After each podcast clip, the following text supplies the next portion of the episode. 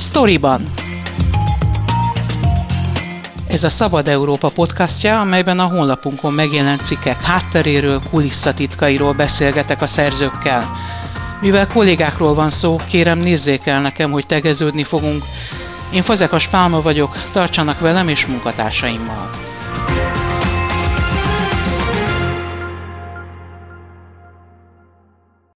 A sztoriban vendége ezúttal Vidamon Tamás, a Szabad Európa gazdasági újságírója, aki már több cikkben foglalkozott azzal, hogy a kormánnyal kötött koncessziós szerződésnek köszönhetően a MOL leányvállalata, a MOL Hulladékgazdálkodási Zrt. Koordinálhatja Magyarországon harmincöt éven át a lakossági szemétszállítást és szinte az összes intézményi, vagyis ipari hulladékfeldolgozást, kezelést. Legutóbbi cikkében egyebek között azt vizsgálta, milyen hatása lesz a pénztárcákra nézve a csomagolással kapcsolatos díjemeléseknek, mert hogy a tápláléklánc végén a vevő áll, a kasszánál így vagy úgy ő fizeti meg a drágítást. Szerbusz Tamás, először azt kérdezem tőled, ami a legfrissebb hír a témában. Két forrásod is azt állította a Szabad Európának, hogy egyre kisebb az esély arra, hogy július elsején országos szinten el tud indulni a MOL vezetésével a hulladékgazdálkodási koncesszió. Van, aki szeptemberre, van, aki csak decemberre teszi az indulást. A kormány mindent elkövet azért, hogy segítse az indulást, törvényt módosított és felmentette a MOL koncessziós cégét az engedélyek beszerzése alól,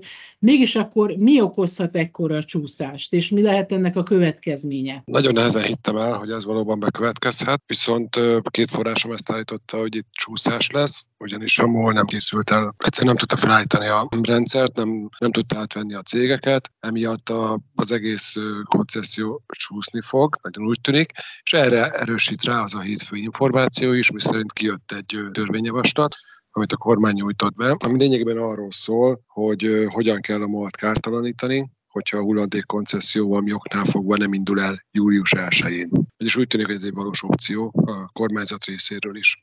Ugye itt kétezer-huszonegyben volt egy pályázati írás, amikor az állam részéről, ugye a Nemzeti Koncessziós Iroda kiírt egy pályázatot, hogy harmincöt éves időtartamra a koncesszióba adnák a magyar hulladékgazdálkodás nagy részét. Azért mondom a nagy részét, mert van egy nagyon vékony kis szeglete, ami nem kerül a koncesszió hatálya alá, de a lényegében az egész magyar hulladékgazdálkodást odaadnák egy vállalkozói csoportnak. Erre a nyilvános pályázatra csak a MOL adott be pályázati anyagot. Nem csoda, hiszen egy, egy nagyon alulfinanszírozott rendszer volt, és később, ahogy teltek múlt, ahogy telt múlt az idő, ugye kiderült, hogy itt azért komoly pénzeket rak bele az állam, megháromszorozza a hulladékkezelési díjakat, és úgy tűnt, és úgy tűnik a mai napig, hogy ez egy jövedelmező történet lehet. Viszont a MOL-nak nagyon sok mindent el kellett volna intéznie ez idő alatt. Például ugye meg kellett alapítani egy koncessziós társaságot, ez lett a MOHU, ami csak a hulladékgazdálkodással foglalkozik.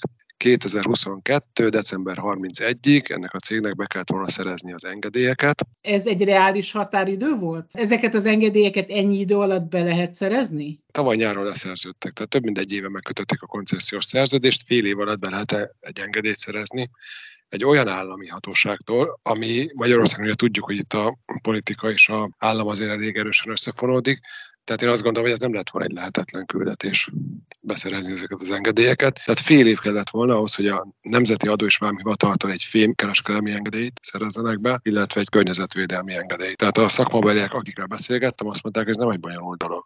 Ezt nem sikerült tavaly december harmincegyedikéig beszerezni. Ugye a Transparency indított pert, ezzel kapcsolatban MOL sokáig nem kommunikált, aztán egyszer csak itt tavasztájéken azt kezdték kommunikálni, hogy neki nem is kellett az engedély, elég, hogy az ő alvállalkozói rendelkeznek ezzel. Viszont ilyen jogszabály nem volt, de múlt héten, június közepén a kormány a MOL segítségre sietett, és egy olyan jogszabály módosítást terjesztett elő, amely szerint elég, hogyha a MOL alvállalkozóinak vannak ezek az engedélyek. Úgyhogy igazából itt a kormány segítette a MOL-t ezzel kapcsolatban, de a szerződés szerint, a koncessziós szerződés szerint, illetve a hulladéktörvény szerint, ha nem sikerül neki december harmincegyedikéig beszerezni, akkor érvénytelen a koncesszió. Rengeteg jogi bizonytalanság van, például azt sem tudjuk, hogy most ez egy érvényes koncesszió-e, vagy pedig kellene írni egy új pályázatot. Ez egyik. A másik, nagyon röviden azt el kell mondani, hogy a hulladékpiac ugye ez két szegmensből áll, van a lakossági, és van ez a nevezzük iparinak vagy gyártóinak. A lakossági az az, hogy kiteszi az ember a kukát, befizeti a csekken a tíz éve rezsicsökkentett díjat, jön a kukás autó és elviszi a szemetet. Ezek nagyrészt ugye köztulajdonban vannak ezek a cégek, ezeket át kell venni a molnak.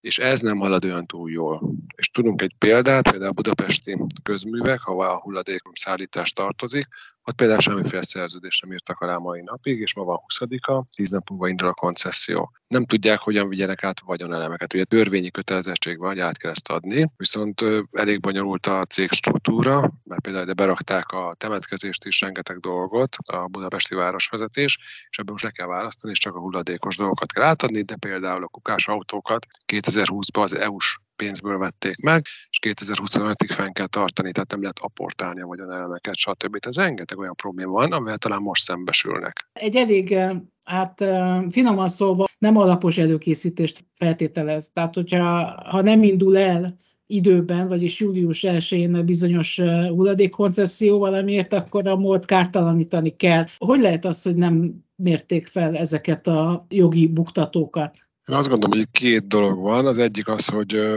tehát ezek amatőr hibák, én azt gondolom.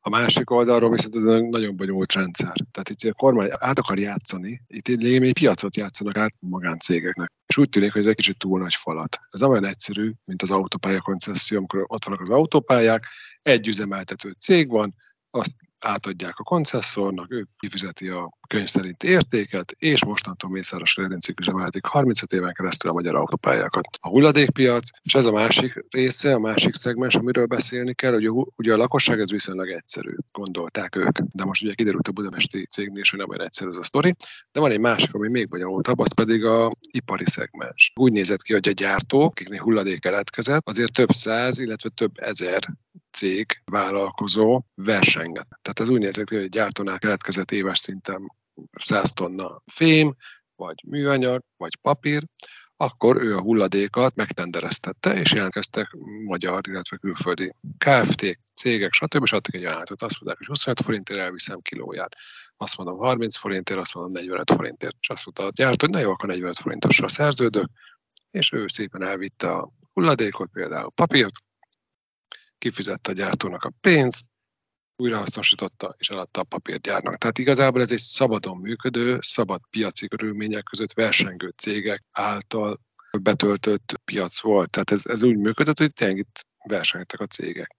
És ugye azáltal, hogy a koncesszió bejött, mostantól csak a MOL jogosult ezt a mennyiségű hulladékot, ugye ez értékkel bíró hulladék, elszállítani, feldolgozni. Újrahasznosítás az maradt szabadpiaci. MOL dönti el, hogy mennyit ad a papírért, mennyit ad a műanyagért, stb. Itt egy nagyon komplex piaci folyamatokba nyúlt bele ez a koncesszió. És úgy tűnik, hogy kevés volt ez az idő, meg hát rengeteg vizsgálat van folyamatban. Az Európai Uniónál van egy vizsgálat, a gazdasági versenyhivatalnál van egy vizsgálat, úgyhogy egyáltalán biztos, hogy ez a koncesszió valaha el tud indulni. Tisztázzuk először magát ezt a fogalmat, amivel meg kell ismerkednünk, ja. Hogyha elindul ez a bizonyos hulladék koncesszió, tehát mi az é pé er rendszer, és mi az az új, ami elvileg július elsejével indult volna el? Az, az é pé er rendszer az a koncesszióval egy időben indul el, az egy rendelet, tehát egy kormány hozott egy rendeletet, amely bevezeti az é pé er-t. Az é pé er az azt jelenti, hogy a kiterjesztett gyártói felelősségi rendszer. Lényegében arról szól, hogy a gyártás pillanatában be fogják fizetni a gyártók, illetve az a cég, aki, hogyha nem Magyarországon gyártják le ezt a terméket, aki először Magyarországon forgalomba hozza, annak a díját, ami ennek az eszköznek, tárgynak, árunak, majd, amikor szemét lesz belőle, a megsemmisítésére, ártalmatlanítására fordítani kell. Mondok egy példát, egy monitor. Eladunk ötvenezer forint egy monitornak, lesz egy díja, kilóra számít, vagy mennyit kell befizetni. És ha majd ebből a monitorból x év múlva hulladék lesz, akkor elvileg ebből a díjból fogják ártalmatlanítani. Ezt nevezik é pé er-nek. Erre egy uniós előírás van, kétezer-huszonötig mindenkinek át kell állnia erre a rendszer. Ezt az unió nem mondta, hogy nagyon drága díjakat vezess be, a kormány viszont ezt csinálta. Ugye eddig termékdíj volt, abban évi nyolcvanöt milliárd forint folyt be a költségvetésbe, termékdíjat lényegében fölváltja, hát párhuzamosan fog futni a kettő, viszont az é pé er-ből háromszáz milliárd fog befolyni. De nem a költségvetésbe. És nem a költségvetésben, ezt akartam mondani, ez óriási különbség, hogy míg a termékdíjat az adóhivatalon keresztül a magyar költségvetésbe fizették be, a nyolcvanöt milliárdot, a háromszáz milliárd direkt megy a MOL-nak, a MOL koncessziós cégének. Tehát nem is az államnak fizetik be, hanem a MOL koncessziós cégének. Az állam olyan rendes a MOL-nal, hogy még a bürokráciát át levette a terhéről, tehát az energiaügyi hivatal fogja a számlákat, meg ezeket a dolgokat kiküldeni a cégeknek, hogy fizess be a MOL-nak. Szóval elég durva a történet. És a MOL kapja meg ezt a pénzt direktbe, és mennyit kap? Hát rengeteget. Tehát eddig tizenkilenc és ötvenhét forint volt a termékdíj bizonyos dolgokra, most száz, kétszáz, háromszáz, négyszáz, nyolcszáz forint. egy egész nyolcszor, majdnem tízszeres árak vannak. Aki eddig X-et fizetett, az most X-szer kettőt, hármat, ötöt, tízet fog fizetni. Tehát aki ezzel biztosan jól jár, az a MOL, hiszen óriási bevételre tesz szert. Biztos bevételre tesz szert, és ez a kulcsmondat, hogy biztosan kap minden évben háromszáz milliárd forintot. És emellett ott van még a ipari szegmens, ahol ugye a műanyag, fém, papír esetében profitra tud szert tenni, ahogy eddig is. Nagy Miklós, a Csomagolási és Anyagmozgatási Országos Szövetség főtitkára is megszólalt ebben a cikkben, és ő azt mondja, hogy jelentős inflációs kockázatot lát a csomagolóanyagokat is érintő díjemelésben. Ugye ezt eddig is lehetett sejteni, hogy nem fogják lenyelni ezt a drágítást a forgalmazók, hanem át fogják hárítani a vevőre. Mit gondolsz, hogy a vásárlók a már amúgy is magas élelmiszerinfláció miatt, például most az élelmiszert mondom, de tulajdonképpen nincs olyan szegmense a kereskedelemnek, amelyet ne érintene ez a csomagolóanyagokat érintő díjemelés. Tehát mikor fogja a vásárló először érezni azt mondjuk egy üzlet kasszájánál? júliustól ez a rendszer lép életbe, és kell egy kis idő, pár hónap, amíg az átmegy a rendszeren. Ugye a csomagolás, a csomagolással kapcsolatos díjemelés azért fontos, mert az egész E P R díjnak hatvan százaléka az az élelmiszeripar. Tehát a csomagolóanyagoknak a hatvan százaléka az ital csomagolással együtt értendő, hatvan százalék az élelmiszeripar használja föl. Tehát, hogyha az E P R-rel indul, és lesz egy ilyen durva díjemelés, az lényegében pár hónapon belül át fog szivárogni az árakon. Ugyanis, ha egy gyár azt tapasztalja, mondok egy példát, konkrét példát, például egy akkumulátor. Egy akkumulátor, csak egy akkumulátor háromezer forinttal lesz drágább azért, mert a kormány megemelte a díjakat. Ugye ez a papírcsomagolás, műanyagcsomagolás, fólia, stb. Esetében is érvényes. Ha drágulnak ezek a csomagolóanyagokat, azt azonnal a gyártók át fogják terhelni a fogyasztókra. Ugye ez történt az ástop esetében is, ezt tapasztaltuk, és, és nem azért hárítják át, mert ők át szeretnék hárítani, hanem egyszerűen nincs más választásuk. Tehát minden egyes költség, költségnövekedés egy cég életében, az azonnal megy, az árakra is rá fog ragódni. Kiszámolt a Csomagolási Szövetség, hogy kb. százhúsz milliárd forint fog ráesni a csomagolóanyagokra, a háromszáz milliárdból, az E P R díjból, és ez durván három százalékos infláció hatást fog kiváltani már az idei évben. És azért érdekes az egész hulladékos történet, hogy miközben a lakosság ugye rezsicsökkentett áron veszi igénybe a szemétszállítást, ugye csekken fizeti be a rezsicsökkentett árat, majd a kasszánál fogja kifizetni az élelmiszer és minden egyes termék esetében a szemétszállításnak a valódi díját.